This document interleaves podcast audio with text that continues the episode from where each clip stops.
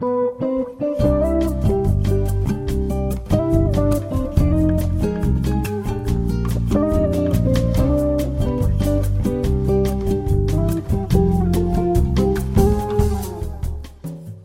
서울 복음 방송 애청자 여러분 안녕하세요. 주안의 하나 3부 진행의 김민석입니다.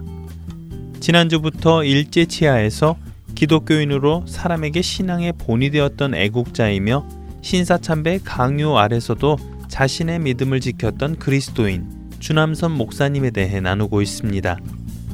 1988년 거창에서 태어나 서당을 다니며 한학을 공부했던 주남선은 20살 때 호주 선교사 맥레를 만나며 예수님의 복음을 처음 듣게 되었지요. 하지만 그는 복음을 듣자마자 복음을 받아들이지는 않았습니다. 대신 복음에 관심을 가지고 교회에도 나가기 시작해보고 성경 공부도 참여해 보기 시작했지요. 그리고 약 3년이 지나서 예수님을 구주로 영접하고 세례를 받습니다.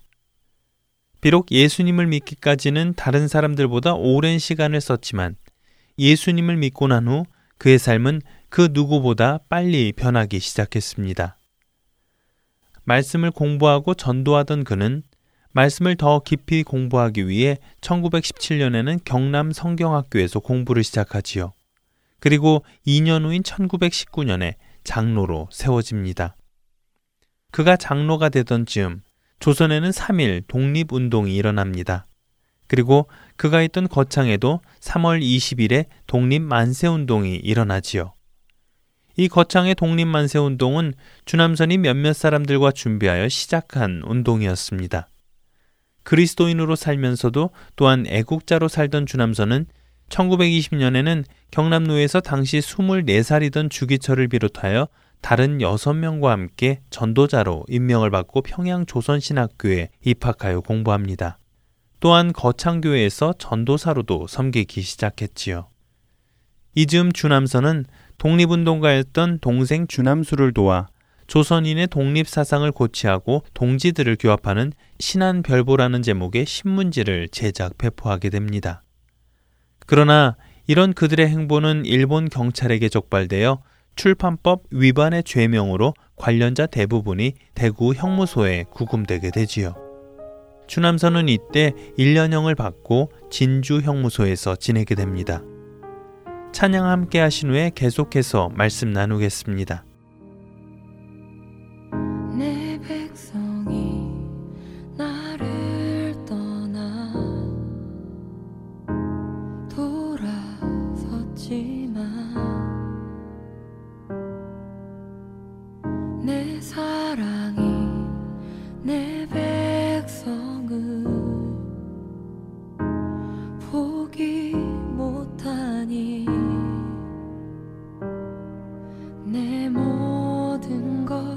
내어주고 나 그들을 얻으리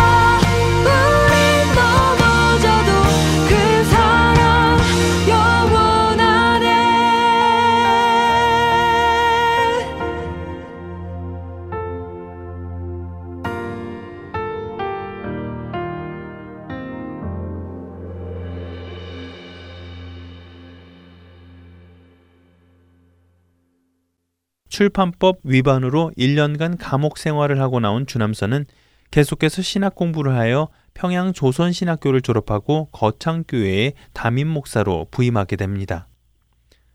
그가 사역을 시작한 지 얼마 후 일제는 그리스도인들에게 신사를 섬기도록 강요하기 시작하는데요.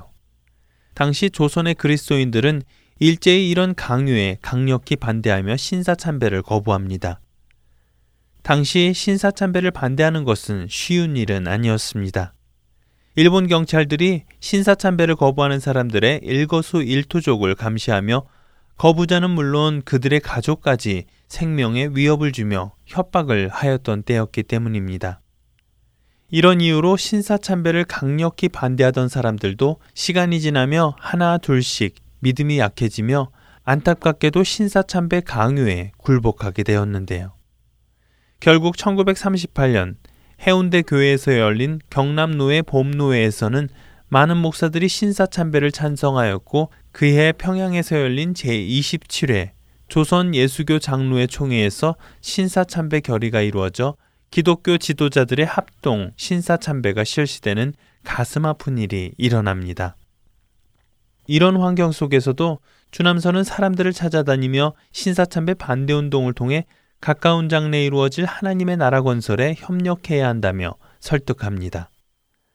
그는 사람들에게 신사참배는 다른 신에 대한 예배로서 하나님의 계명을 위반하는 것이며 죄를 짓는 것이므로 절대 해서는 안 된다고 말했고 사람들과 기도회를 가지며 그들의 믿음이 저버리지 않도록 격려하였습니다.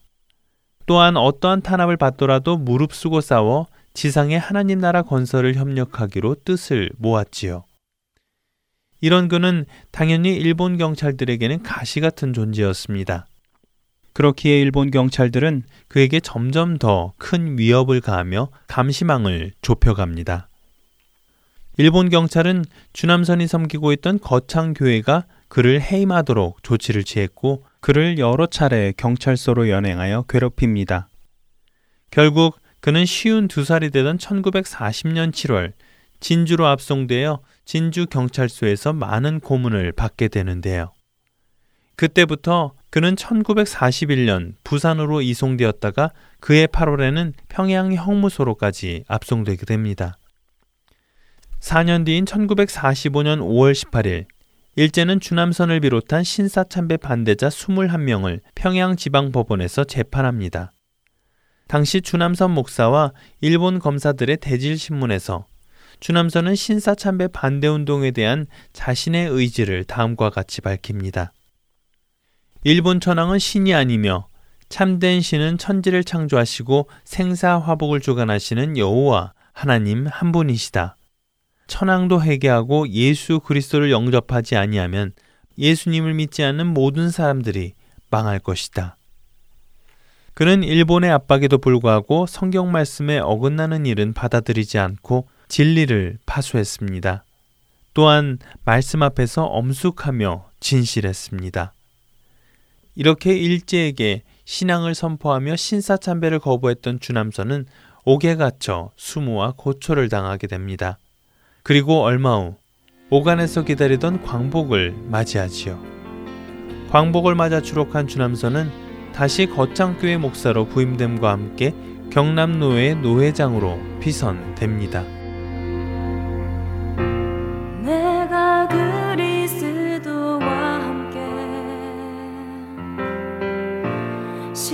십자가에 못 박혀.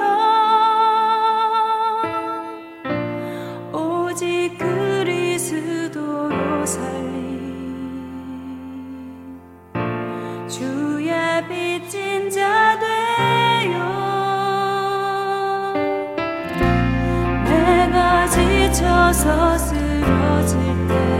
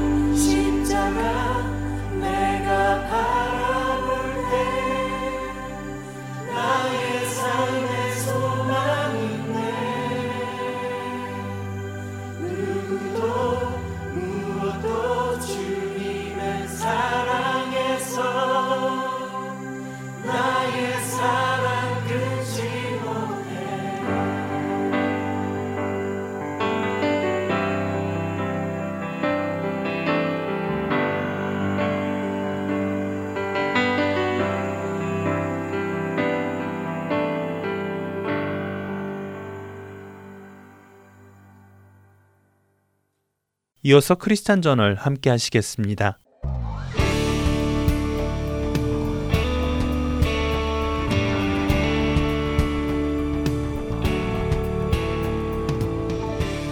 여러분 안녕하십니까? 크리스찬 저널의 최승진입니다.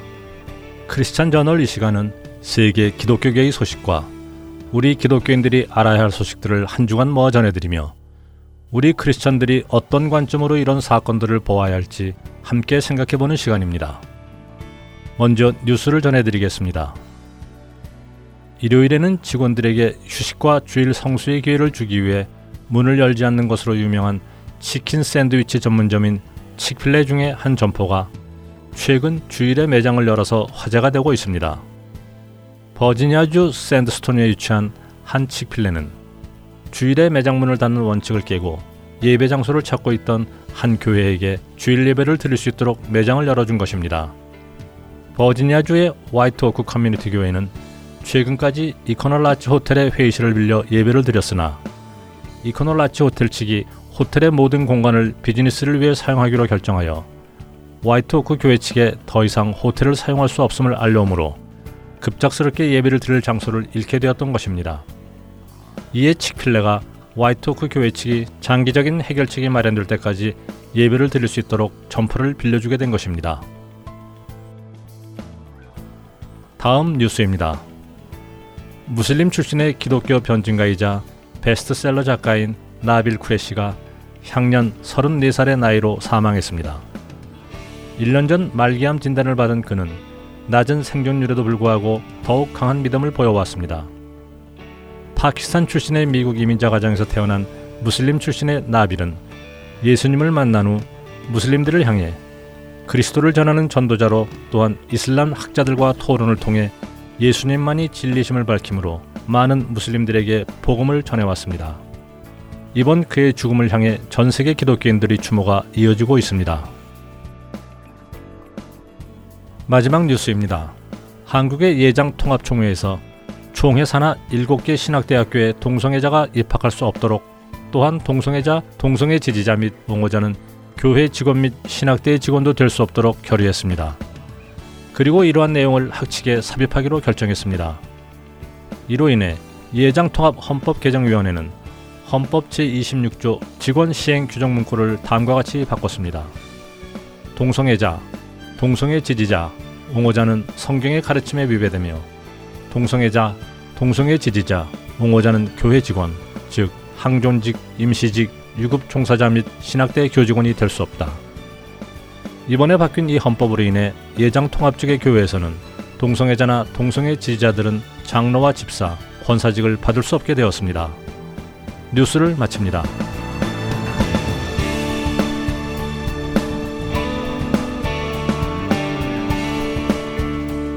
오늘 여러분에게 전해드렸던 나빌 크래쉬라는 한 기독교 변증가는 사실 우리 한인들에게는 그리 많이 알려지지 않은 사람입니다.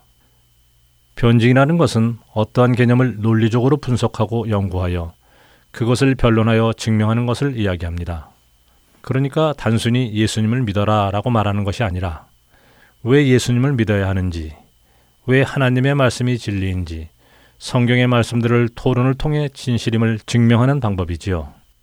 우리가 잘 아는 C.S. 루이스나 라비 제커라이어 같은 사람들은 잘 알려진 기독교 변증가입니다. 나빌 쿠레시 역시 무슬림들 사이에는 잘 알려진 기독교 변증가이죠. 그는 파키스탄에서 미국으로 이민을 온 부모님에게서 태어난 파키스탄계 미국인입니다. 그의 할아버지는 이슬람을 전파하는 선교사였지요. 그래서 그의 집안은 누구보다도 열심히 알라를 섬기는 무슬림 집안이었습니다. 쿠레시 역시 어려서부터 쿠란의 가르침대로 철저하게 생활하며 자라왔습니다. 새벽 4시에 일어나 하루에 다섯 번씩 기도를 했고 매일 쿠란을 읽었지요. 그는 미국에서 태어났음에도 불구하고 영어보다 쿠란을 먼저 외웠다고 합니다. 그에게 이슬람이라는 종교는 삶 자체였습니다. 그는 의사가 되어 사람들을 돕기를 원했습니다. 그리고는 열심히 공부하여 의사가 되었지요. 그러나 그는 한 기독교인 친구의 3년간의 전도를 통해 예수님을 믿게 되었습니다. 이슬람은 그가 그동안 믿어왔던 진리의 종교가 아니라는 것을 깨닫게 되었지요. 그래서 그는 자신처럼 거짓에 속아 열심히 알라를 섬기는 무슬림들을 향해 왜 이슬람이 잘못된 종교인지를 증거하기 시작했습니다. 그리고 그 일을 위해 자신의 직업인 의사도 그만두었지요. 그는 이슬람 종교의 허구성과 쿠란의 잘못들을 조목조목 짚어가며 무슬림들에게 증거하였습니다. 이로 인해 많은 살해 협박까지도 받았습니다. 그러나 그는 두려워하지 않고 담대히 그들에게 진리신 하나님의 말씀을 전했습니다. 그리고 그의 그런 사역을 통하여 수많은 무슬림들이 예수님께 돌아왔지요.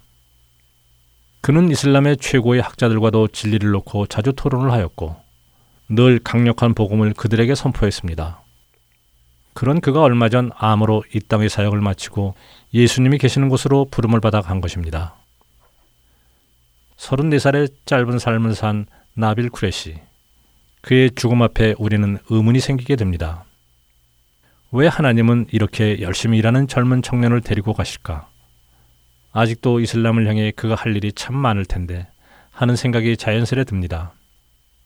하지만 거기에는 하나님의 깊으시고 선하신 뜻이 반드시 있겠지요.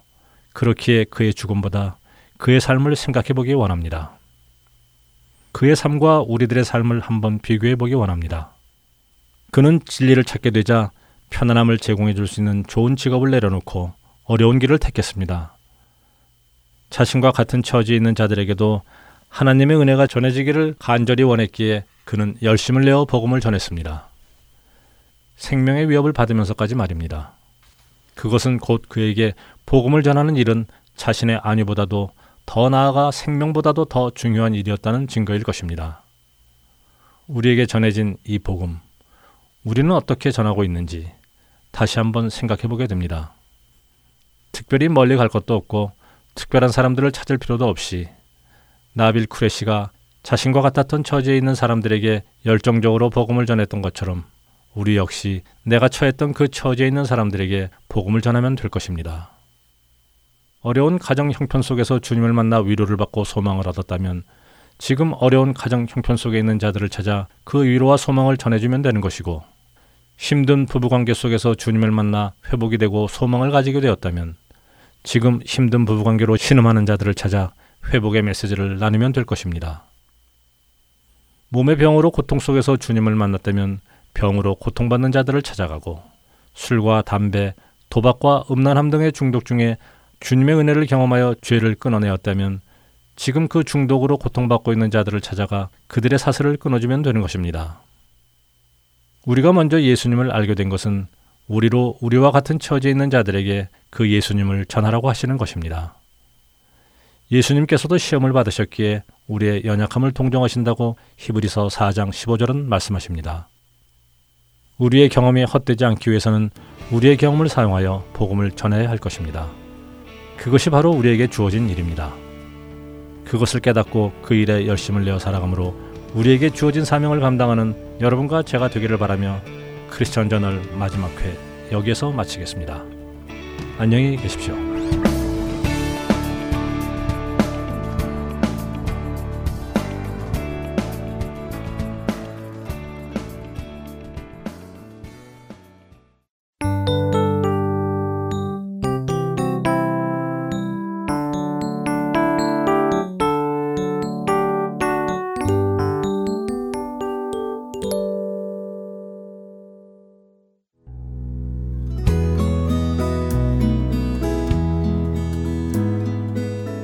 안녕하십니까. 저는 일리노이즈 나일스에 있는 아시마트 정문 앞에 우리 복음 방송 CD를 배치하고 있는 이선호 봉사자입니다. 안녕하세요. 멤피스 테네시 타겐샵 오리엔탈 마켓을 하는 김종순입니다. 네, 저는 버지니아 세나빌 지역의 김영배입니다. 안녕하세요. 뉴저지 포트리에서 최준석 자원봉사자입니다. 예수 그리스도의 구원의 복음은 복음을 전달받은 사람들을 통해 끊임없이 전해져 갑니다.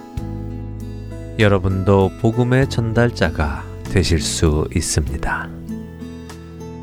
복음 전파 사역에 동참하실 분들은 전화번호 602-866-8999로 연락 주시기 바랍니다.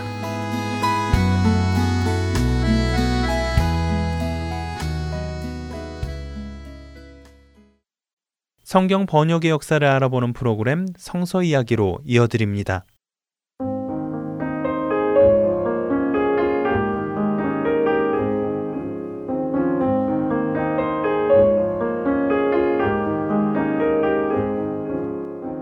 애청자 여러분 안녕하세요. 성경의 보존과 번역의 역사를 알아가는 시간 성서 이야기 진행의 최소영입니다.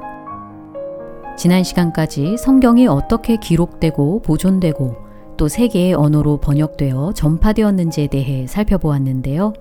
역사 속에서 성경의 기록과 보존 또 번역의 과정 가운데 끊임없는 방해와 억압이 있었음을 알 수 있었지요. 그러나 성경을 우리에게 주시고자 하시는 하나님의 뜻과 열심을 막을 것은 아무것도 없음을 성경의 역사를 통해 또한 확인할 수 있었습니다. 그리고 하나님의 이 뜻과 열심은 우리에게까지 미쳐 우리도 한글로 된 성경을 볼 수 있게 되었지요. 성서 이야기. 오늘은 마지막 시간으로 한글 번역 성경의 역사에 대해 살펴보려고 합니다. 미국 땅에서 최초로 번역되어 출간된 성경이 베이 시편이었다고 말씀드렸지요. 성경 정권이 아니라 시편만 번역이 되었었는데요. 한국에서도 처음으로 번역된 한글 성경은 성경 정권이 아니었습니다. 그렇다면 성경 중 어느 한 권도 아니었지요. 한글로 처음 번역된 성경은 한 문단이었는데요. 그것은 다름 아닌 주기도문이었습니다. 한글로 번역된 주기도문은 한국을 방문한 첫 개신교 선교사로 알려진 독일인 칼 귀틀라프가 번역한 것이었는데요. 1832년 영국 배를 타고 조선에 도착한 귀틀라프는 사람들에게 한문 성경과 전도지를 나누어 주었고 주기도문을 한글로 번역하였습니다. 그 후 약 30여 년이 지나 또 다른 선교사가 몇 개월간 조선을 방문하여 중국어 성경을 배포하였지요. 아직 성경이 한글로 번역되기 전 성경 보급과 선교를 목적으로 한 유럽의 선교사들을 통해 먼저 한문 성경이 들어왔던 것입니다. 그 후 1887년 드디어 신약 성경이 한글로 완역되었는데요. 이것은 조선 땅이 아닌 만주에서 번역된 것이었습니다. 영국인 선교사 존 맥킨타이어와 존 로스는 중국에 파송되어 선교 활동을 하는 가운데 조선에 들어올 수는 없었으나 조선에 대한 성교의 마음을 품고 한글 성경 번역을 계획하게 되었지요. 그들은 이응찬이라는 조선 청년을 만나게 되어 그의 도움을 받아 한글 성경 번역을 시작하였습니다.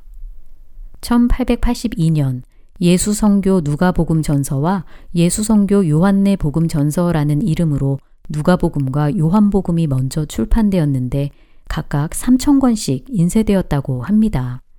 그 후 나머지 신약 성경들이 하나둘씩 번역되어 1887년 예수성교 전서라는 이름으로 신약 성경 전권이 한글로 번역되었지요. 최초의 한글 신약 성경인 예수성교 전서는 한문 성경을 기본 토대로 하여 헬라어 성경과 영어 성경을 참고로 번역한 것이었습니다. 이렇게 최초의 한글 신약 성경이 조선의 북쪽인 만주에서 번역되고 있을 때 조선의 남쪽인 일본에서도 이수정에 의해 성경 번역이 진행되고 있었는데요. 이수정은 일본인 야스카와 목사의 도움을 받아 한문 성경을 토대로 사복음서와 사도행전을 번역하였는데 이렇게 번역한 성경이 현토 하난 신약 성서입니다. 이것은 완전한 번역본이 아니라 한문에 익숙한 조선인들을 위해 한문의 토를 단 성경이었지요. 또한 이수정은 한문으로 된 마가복음을 토대로 국한문 혼용체를 사용한 신약 마가전 복음서 언해를 출간하였는데요. 바로 이것이 언더우드와 아펜젤러 선교사가 한국에 들어올 때 일본에서 가지고 온 마가복음 번역본이었습니다. 만주에서 번역된 예수 선교전서와 일본에서 번역된 현토 하난 신약 성서는 1887년에 번역, 출간되었는데 같은 해에 조선 땅에서도 성경이 출간되었습니다. 그것은 언더우드와 아펜젤러 등 다섯 명의 선교사들로 구성된 성서 번역 위원회가 펴낸 마가의 전함 복음서 언해인데요. 이름에서 알 수 있듯이 이것은 일본에서 이수정이 번역한 신약 마가전 복음서 언해를 개혁한 것이었습니다. 이후 만주에서 번역된 누가복음을 개혁한 누가복음전도 출간되었는데요. 이 둘은 처음으로 조선 땅에서 출간된 성경으로 번역본이 아니라 기존 성경의 수정본인 셈이지요. 그리고 1892년 마태복음을 번역한 마태복음전이 출간되었는데 이것은 기존의 성경을 개혁한 것이 아닌 국내에서 최초로 번역된 한국어 성경이었습니다. 이쯤에 많은 선교사들이 조선에서 선교 사역을 펼치고 있었는데요. 선교와 함께 좀 더 완전한 한글 번역 성경의 필요성을 절감하게 되었고 이러한 필요에 의하여 성경 번역자회라는 기구가 만들어졌지요. 이 성경 번역자회를 통해 1900년 한글로 번역된 신약 성경 전체가 출판되었는데 이것이 국내에서 번역된 최초의 신약 정권 성경인 신약 전서입니다. 국내에서 처음으로 신약을 완역하여 출판한 것은 매우 의미 있는 것이었지만 수정이 더 필요하다고 판단되어 출판되자마자 수정 작업에 들어갔다고 하네요. 그리하여 1906년에 성경 번역자회가 공인한 신약 전서가 출판되었습니다. 이 신약 전서는 그 후 1938년에 출판된 개역 신약 성경이 나오기까지 한국 교회에서 사용된 공인본 신약 성경이었지요. 만주와 일본에서의 성경 번역 이후 국내에서도 줄곧 신약 성경은 번역되어 왔지만 아직 구약 성경은 한글로 번역되지 않았는데요. 언제쯤 한글로 번역된 구약 성경이 나왔을까요? 국내에서 번역된 최초의 신약 정권 성경인 신약 전서가 출판되었던 1900년 이후 구약 성경을 한글로 번역하는 작업을 시작하게 되었습니다. 구약 전체 번역이 완성되는데 거의 10년이 걸렸는데요. 1911년 완역된 구약 성경과 이미 전에 출판된 신약 성경을 합쳐서 성경 전서라는 이름으로 출판하게 되었습니다. 이것이 한국에서 출판된 최초의 신구약 전권 성경이었지요. 영어 성경의 역사를 통해서도 알 수 있었듯이 특정 번역본이 완성된 후에도 그 번역의 수정 작업을 통해 개혁본을 만드는 경우가 많지요. 이것은 한글 성경도 마찬가지인데요. 1911년에 출판된 성경 전서의 개혁본인 성경 개혁이 1938년에 출판되었습니다. 이후 이 성경 개혁은 한글 맞춤법 통일안에 따라 1952년과 1956년에 수정되었는데 그것이 바로 성경전서 개혁 한글판입니다. 이 성경이 가장 오랜 기간 한국 교회에서 사용되어 온 성경이지요. 이 성경전서 개혁 한글판을 개정하여 1998년에 발행된 성경이 현재 많은 교회들이 사용하고 있는 성경전서 개혁 개정입니다. 이 개혁 개정 성경에서는 잘못된 맞춤법을 고치고 문법과 어법에 맞지 않는 것들을 수정하였으며 어려운 한자어를 쉬운 말로 고쳤습니다.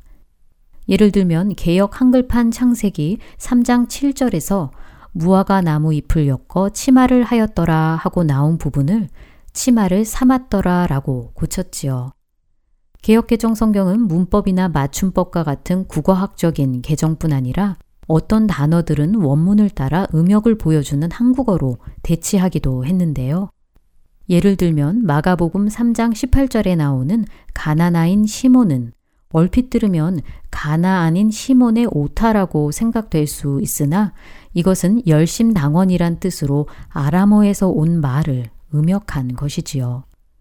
이 개혁 개정판이 처음 나왔을 때 많은 교단과 교회들이 그동안 써오던 개혁 한글이 익숙하고 불편이 없다는 이유로 또 개정이 미흡하다는 이유와 혹시 신학적으로 바뀐 점이 없는가 하는 의혹을 제기하며 개혁 개정 성경의 사용을 거부하였다고 합니다.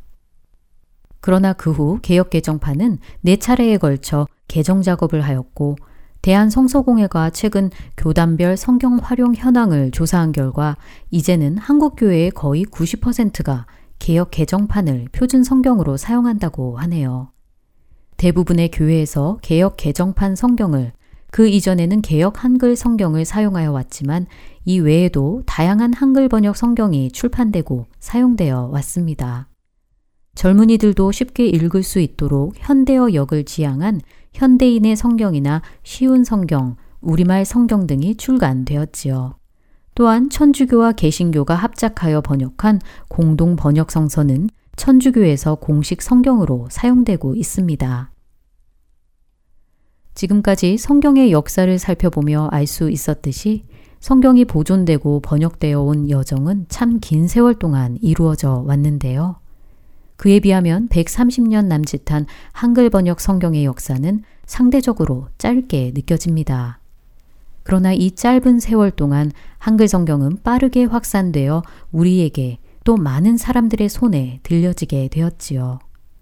역사 속에서 성경에 대한 억압과 방해가 끊이지 않았지만 성경이 없어지지 않고 우리에게까지 이르러 지금도 번역되어 전파되고 있는 것은 이 성경 말씀이 살아있는 진리임을 증거하고 있는 것입니다. 진리의 말씀을 읽고 변화된 많은 사람들이 그 진리를 다른 사람들에게도 전하고자 성경을 번역하고 전파하여 왔지요. 성경은 하나님께서 우리에게 하나님이 어떤 분이신지를 보여주시는 계시된 말씀이며 말씀이 육신이 되어 이 땅에 오셔서 죽으시고 부활하신 구원자 예수님을 증거하는 말씀입니다. 이 귀한 생명의 말씀을 거의 언제 어디서나 편리한 방법으로 누릴 수 있는 저와 여러분은 말로 할 수 없는 큰 은혜를 받은 자라고 생각됩니다. 이 은혜에 감사하며 부지런히 성경을 읽고 전하는 저와 여러분 되시길 기도합니다. 성서 이야기 여기서 마칩니다. 애청해 주셔서 감사합니다. 여러분 안녕히 계세요.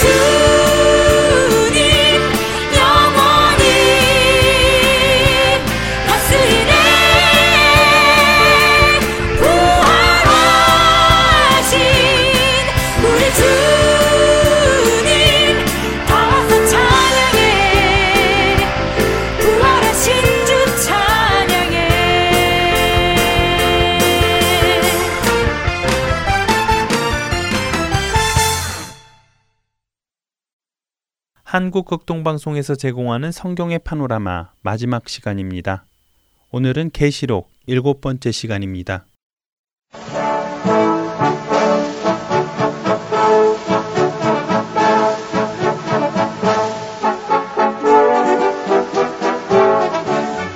성경의 파노라마 성경 말씀 함께 바르게 깨닫고 있는 시간이었습니다. 성경의 파노라마 오늘이 마지막 시간입니다. 노우호 목사님이십니다. 목사님 안녕하세요. 네, 반갑습니다. 김성윤입니다. 성경의 파노라마 구약 창세기부터 신약 마지막 요한계시록까지 살펴봤는데 네. 목사님 그러네요. 시작이 있으니까 이렇게 끝 마무리가 있고요. 그렇습니다.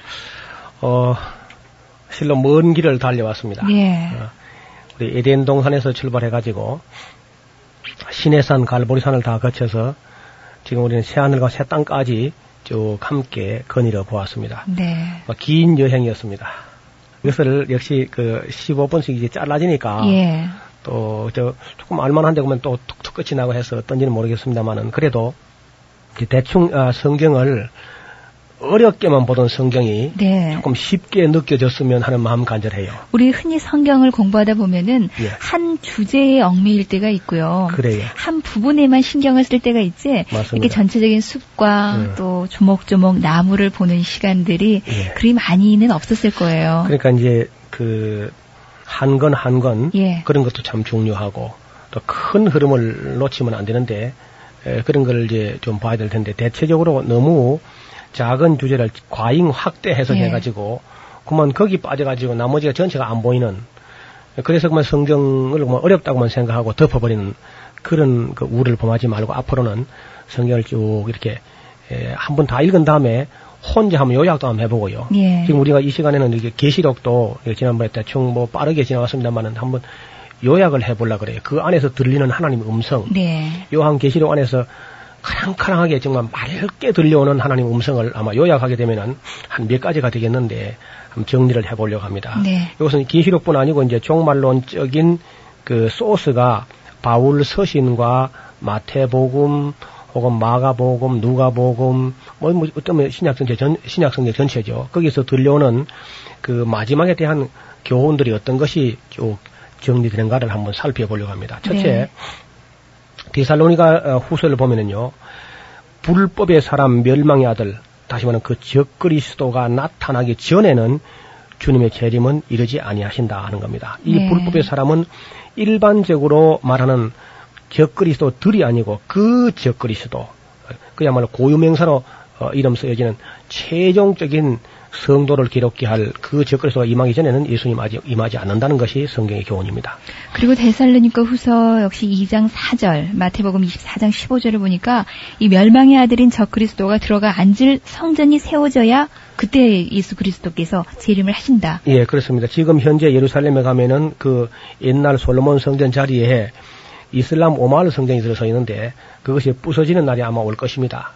세 번째, 천국 복음이 모든 민족에게 전파된 후에야 그제야 끝이 오리라. 아, 예수님께서 마태복음 24장 14절에 말씀하셨는데 아직은 아니겠죠. 네. 다섯 번째는 그 성전을 그 성전 오마르 성전이 파괴되려면 어떤 모종의 전쟁이 일어나야만 예. 부서질 수 있습니다. 지금 평상시에 그걸 부술 수가 없습니다. 그걸 부쉈다 그러면 뭐 온 이슬람 세계가 다 들고 날 테니까요. 그리고 적그리스도가 나타나기 전에 구원받을 사람의 이마, 이 이마에 구원의 인침이 있어야 된다고요. 예, 그것은 그 어, 계시록 7장에 보면 그런 말씀이 있죠. 그다음에 계시록에 여섯 개의 인봉이 떨어지면서 이루어질 사건들이 먼저 일어나게 될 겁니다. 네. 그것이 아직 안 일어났으니까 아직 예수님 오시는 거 아니죠. 그리고 지난 시간에 살펴봤었습니다. 인구 4분의 1이 죽음을 당하는 전쟁, 기근이 있다고요. 그렇죠. 그리고 이제 그 다음에는 순교자의 수가 예. 채워지기까지 주님은 오시지 않습니다. 그건 계시록 6장에 나오는 말씀이죠.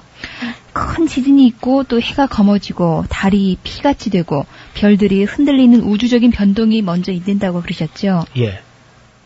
그날 하활란 후에는 즉시 해가 어두워지고 또 달이 빛을 내지 못하고 별들이 하늘에서 떨어지고 하늘의 권능들이 흔들린다고 했습니다. 그 후에 하늘의 주님 오심의 징조가 보이게 된다고 살펴봤습니다. 예, 이것은 마태복음 24장 29절 이하에 있고 또 요한계시록에는 6장에 에, 그 말씀이 있습니다. 네. 여섯 번째 나팔이 에, 울려 퍼질 때까지 오지 않습니다. 네. 반드시 예수님은 이제 일곱 번째 나팔 마지막 나팔이 울려 퍼지면서 오시게 되는 거니까요. 그리고 4분의 1의 죽음이 당할 만큼 전쟁과 기근이 있으면은 뭐 생태계의 3분의 1 이상이 파괴가 되겠죠. 예. 마지막 때는 이제 사람 3분질이 또 다시 죽임을 아. 당하게 되는데 그때까지 에, 주님은 오시지 않습니다. 그리고 저 그리스도가 거짓 선지자냐 선지자와 함께 큰 이적으로 미혹해서 거의 온 세상 사람이 그를 그리스도나 되는 것처럼 따르고 믿을 것이라고 하는데요. 심지어 유대인들까지도 이 사람을 자기들이 바라던 메시아로 믿는다고 그러죠. 예. 그 정치적으로, 경제적으로, 종교적인 면에서 온 세계의 주목을 받는 아주 그, 할 수만 있다면 택한 백성도 미혹될 만큼 아. 그런 위대한 적그리스도가 나타나가지고 온 백성을 미혹하게 될 겁니다. 그로 인해서 그 이적을 인해서 기독교인들의 선교는 주목을 끌지도 못하고 또 선교가 더 이상 이루어지지가 않습니다. 그래서 이제 결국은 종말이 오는 거죠. 예. 온 세상 사람이 그를 따르고 존경하고 숭배할 것인데 염려스러운 것은 우리 한국 사람이 거기 앞장을 서지 않을까 걱정을 합니다. 한국 사람은 조그만 이적이 일어나면은 예. 우르르 몰려가는 기질이 있기 때문에 기적이 일어날 때는 반드시 거기에 분별이 필요합니다. 예. 왜냐하면 사탄도 광명의 천사처럼 온갖 기적과 표적을 가지고 사람을 속인다고 예수님께서 미리 말씀하셨지요. 예. 어, 비상한 권세, 또 능력, 지혜를 가진 자라고 그러죠. 예. 또 머리가 일곱이요, 뿔이 열이라고 기록된 자로서 성도를 괴롭힌다고 합니다. 예, 머리가 그 일곱이라는 것은 지혜가 사람보다 뭐. 일곱 배나 남, 넘칠 것이고 뿌리 열이라는 것은 권세를 말하는데 음. 완전한 권세, 온 세상을 전체로 다 틀어질 수 있는 그런 열 뿔의 권세를 가지고 성도를 심히 괴롭게 할 것입니다. 예. 그가 또 성도를 괴롭게 하는 기간은 길면은 한 때와 두 때와 반 때, 또 3년 반, 42달, 1260일 동안 성도들을 심하게 괴롭힌다고요. 예. 얼마나 심한지 그 날들을 감하지 않으면 육체로 구원받을 사람이 하나도 없을 만큼 그 정도로 혹독한 환란이 있게 될 겁니다. 아. 그것은 휴거 있기 전에입니다. 예. 우리가 지금까지 세대주의적 종말론자들이 말하는 것은 엄필진 그저 휴거는 환란 전에 있을 것이다 하는데 전혀 그렇지 않습니다. 음. 그것부터 이제 성경 요한계시록을 잘못 봤기 때문에 그런 오해를 한 것이지요. 저 그리스도는 모든 사람으로 하여금 이마, 오른손에 또 666의 표를 받게 할 것이라고 하잖아요. 예, 그래서 이제 이 표가 도대체 뭐냐 하는 예. 것은 지금은 확정은 할 수 없지만은 언젠가는 지금 우리가 수표 제도도 불안전하고 음. 또 이게 이제 지폐도 불안전하고 크레디트 카드도 불안전하고 온갖 것이 다 불안전해요. 예. 그래서 제일 완전한 금융화폐 제도가 언젠가는 아마 예, 지구상에 출현하게 될 것이고 그 표가 666으로 그렇게 돼서 그 표를 받지 않은 사람은 작은 자나 큰 자나 종이나 자주자나 누구든지 거래를 하지 못하게 합니다. 예. 그러니까 그건 안 받을 수가 없게 되겠죠. 그때도 우리 성도는 그 표를 받지 않아야 된다는 겁니다. 그리고 마지막 나팔, 일곱째 나팔이 울려날 때까지는 주님은 오시지 않는다라고 그렇습니다. 분명히 나타났습니다. 예, 이것이 이제 성경이 우리에게 밝히 보여주는 것인데 우리가 그 외에도 이제 계시록이 우리에게 교훈하려고 하는 내용이 있는데 네. 조금 살펴보겠습니다. 다시 한번 정리를 하면은 에, 복음이 모든 민족에 전파된 후에야 예수님 오시지요. 그리고 일곱째 나팔도 마지막 나팔 울려 네. 퍼지시면은 그때서야 이제 오십니다. 그렇습니다. 마지막 중동 전쟁이 일어나서 승리하면서 오마르 성전이 파괴되고 그 자리에 유대인들 성전이 다시 세워진다. 이게 정리죠. 저 그리스도가 하나님의 성전에 앉아서 자기를 하나님이라고 할 때 이 성도가 혹심한 환란 중에 있으실 때 오십니다. 그 이전에는 역시 예, 오시지 오시지 않습니다. 않습니다. 드와이트 엘 무디가 말하기를요. 예수님께서 내 생전에는 오시지 않는다고 어, 생각하고 어, 계획을 크게 세워라 그렇게 말씀하시면서 반대로 내가 언제 죽을지 모르기 때문에 항상 준비하면서 살아라. 음. 그러니까 종국사적 종말은 내일 온다고 믿어서는 안 되고요. 그거는 언제 올지 몰라요. 예. 아무도 모르게 해놨습니다. 대신 내 개인의 종말이 언제 올지 모르기 때문에 온갖 충성을 다하면서 오늘 살고 내일은 충성할 기회가 없을는지 모른다. 그런 마음을 가지고 살아야 되겠죠. 저 그리스도는 상상할 수 없을 만큼 큰 권세를 가지고 나타날 거라고 그러셨어요. 그렇습니다. 그는 거짓 선지자를 동반하고 협력하면서 큰 이적을 행함으로 많은 시인자들을 미혹하게 할 겁니다. 네. 온 세상의 귀를 진리에서 돌이켜서 허탄한 이야기를 쫓도록 만들겠죠. 그렇습니다. 그때는 사람들은 돈을 사랑하고 자기를 사랑하며 이기주의에 빠지고 불법은 성하고 사랑은 식어질 것이다. 그렇게 가르칩니다. 그러다 보면 사람은 점점 사나워질 거고 또 쾌락주의에 빠져들게 되겠죠. 그렇죠. 그때가 되면 선교가 되지 않습니다. 적그리스도가 온 세상을 미혹하여 모두 그를 따르게 될 것입니다. 하나님께서 이상기후 또 천재지변으로 인간들을 깨우치려 하실 것이지만은 이 저 그리스도가 그런 위기에 능동적으로 대처해서 온 세상에 존경을 받을 것입니다. 네. 유대인들은 이분이 바로 우리가 기다리는 그 메시아가 아닌가 하고 미혹될 것입니다. 그는 정치나 종교나 경제적인 분야에서 탁월한 능력을 발휘할 것입니다. 표적을 좋아하던 모든 신자들은 다 그를 존경하며 미혹하게 될 겁니다. 전쟁, 기근, 질병으로 인해서 인류의 4분의 1이 죽게 될 것입니다. 예, 천체에 이변이 생기고 생태계가 파괴되면서 혹심한 재난이 닥쳐올 것입니다.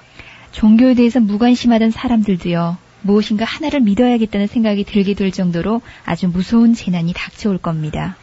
그때 적그리스도가 이적을 베풀면서 자기를 믿는 것이 참 진리라고 할 것입니다. 그래서 많은 순교자가 생기게 될 것입니다. 하나님께서는 환란을 주실 것이며 적 그리스도는 거짓 위안을 주면서 기만할 것입니다. 말씀의 굳게 선자를 보면은 알 것인데요. 진리를 사랑하지 않는 사람들은 거의가 다 넘어지게 될 겁니다. 마침내 모든 사람으로 오른손이나 이마에 표를 받게 할 것입니다. 그리스도인들은 다 알기 때문에 많은 순교자가 나겠지요. 그렇습니다. 거기에 넘어갔던 많은 사람들이 깨닫고 돌아오는 사람도 많이 있을 것입니다. 그리고 마침내 이 멸망의 아들, 불법의 사람, 멸망에 가증한 것이 서지 못할 곳에 서게 됩니다. 유대인들은 그때야 쏘은 줄을 알게 되고 네. 어, 예수님 말씀대로 그 읽는 자는 깨달을진저 어, 유대에 있는 사람들은 산으로 도망하라고 미리 말씀을 하셨습니다. 주님의 재림 직전에 인류의 3분의 1이 또다시 죽어서 전체로 말하면은 이 대환란 기간 동안에 약 인구 절반이 죽어 넘어지는 그런 끔찍한 환란 후에 즉시 예수님께서 이 상에 오시는 걸로 성경은 그렇게 보여주겠습니다. 그러니까 예. 세대주의적 종말론이나 지금까지 우리가 배운 휴거 책을 저리 물어놓으시고 네. 다시 요한계시록을 자세히 이 방송을 다시 되풀이해서 한번 들어보시면서 계시록을 눈을 밝히 뜨고 보시면은 어렵지 않게 계시록이 이해가 될 줄로 믿습니다. 예수 그리스도 이 예수님께서는 반드시 오십니다. 하지만 그날은 아무도 알 수가 없죠. 그렇습니다. 각 사람에게 일 한 대로 갚아 주시겠다. 예. 보라 내가 줄 상이 내게 있어서 각 사람에게 일 한 대로 갚아 주시겠다. 우리가 그 예수님께서 이러이러하게 일한 사람들은 하늘에서 상이 크다 말씀하셨는데 뭐 저 같은 사람이 크다 해가서는 뭐 별로 안 클 수도 있습니다만은 예수님이 크다고 해서는 좀 그 상이 좀 클 겁니다. 네. 그래서 하나님 앞에 가치 있는 일, 의미 있는 일, 영원히 남을 일들을 위해서 죽도록 충성하시고 생명의 면류관을 받으시는 저와 여러분 되시기를 주님 이름으로 축원합니다. 성경의 파노라마를 저도 함께 하면서요. 예. 아, 성경 말씀을 그냥 해석하는 게 중요한 것이 아니라 믿고 순종하는 것이 참 중요하다는 것을 깨달았습니다. 그렇습니다. 이 시간 시대적으로 재구성해서 입체적으로 한번 살펴봤습니다. 성경 속의 숲과 나무 함께 쉽게 이해가 되셨으리라 믿습니다. 지금까지 노호 목사님 수고 많으셨습니다. 너무 감사합니다. 예, 지금까지 김성윤이었습니다.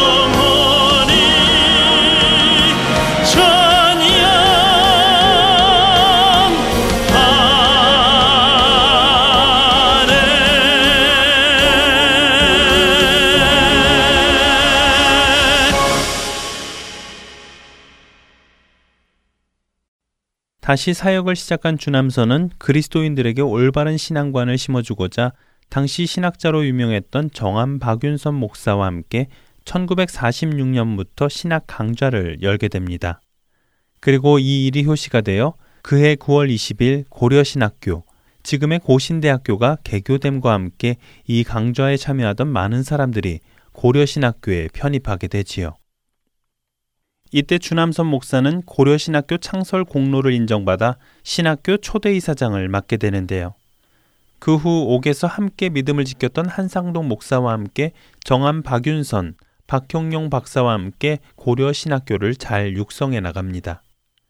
그의 이러한 행적들은 사람들에게 많은 모범이 되었습니다. 당시 정부는 그에게 독립유공자 표창을 수료하려 했지만 그는 사양했습니다. 또한 국회의원 출마 제의도 받았지만 거절했지요. 그는 오직 복음을 전하는 일에만 열심을 냈습니다. 1948년에는 고려 고등성경학교를 설립했고 1950년 4월 20일에는 거창 성경학원을 세우지요. 그 가운데 1950년 6.25 동란이 발발하게 됩니다. 전쟁으로 모두가 피난길에 오르고 있을 때 주남선 목사는 피난길에 오르지 않은 성도들을 돌보는 것이 자신의 사명이라고 생각하고 성도들과 함께 그곳에 남아 폭격 속에서도 교인들을 위한 기도와 남아있는 사람들을 방문하고 격려하는 일을 쉬지 않았습니다. 하지만 그는 그곳에 남아있다가 인민군들에게 잡혀 처형에까지 이르게 되는데요. 그러나 놀랍게도 인민군들은 그의 신앙과 성품 앞에 감히 총을 겨누지 못하고 그를 풀어주는 놀라운 일이 일어났습니다. 인민군에게 풀려난 주남선은 계속해서 복음을 전하며 전쟁 속에서도 교회를 세우며 사역합니다. 그리고 1951년 3월 23일 63살의 나이에 간암으로 세상을 떠나게 됩니다. 주남선 목사는 해방 이후 나라 안의 여러 가지 어려운 상황 속에서도 하나님의 말씀이 올바로 전해지길 기대하며 그 일이 일어나도록 많이 수고하였던 사람이었습니다. 한국 땅의 하나님을 향한 신앙이 깨끗이 회복되기를 바라며 회개 운동을 주도한 사람이었지요. 사람들은 그를 겉으로는 부드럽고 순하게 보이나 속은 곧고 강한 사람이라고 하였으며 자신이 맡은 사명에 충실하고 진리에 반대되는 것에 타협하지 않고 믿음으로 묵묵히 실천하는 무언의 실천자라고 말하였습니다.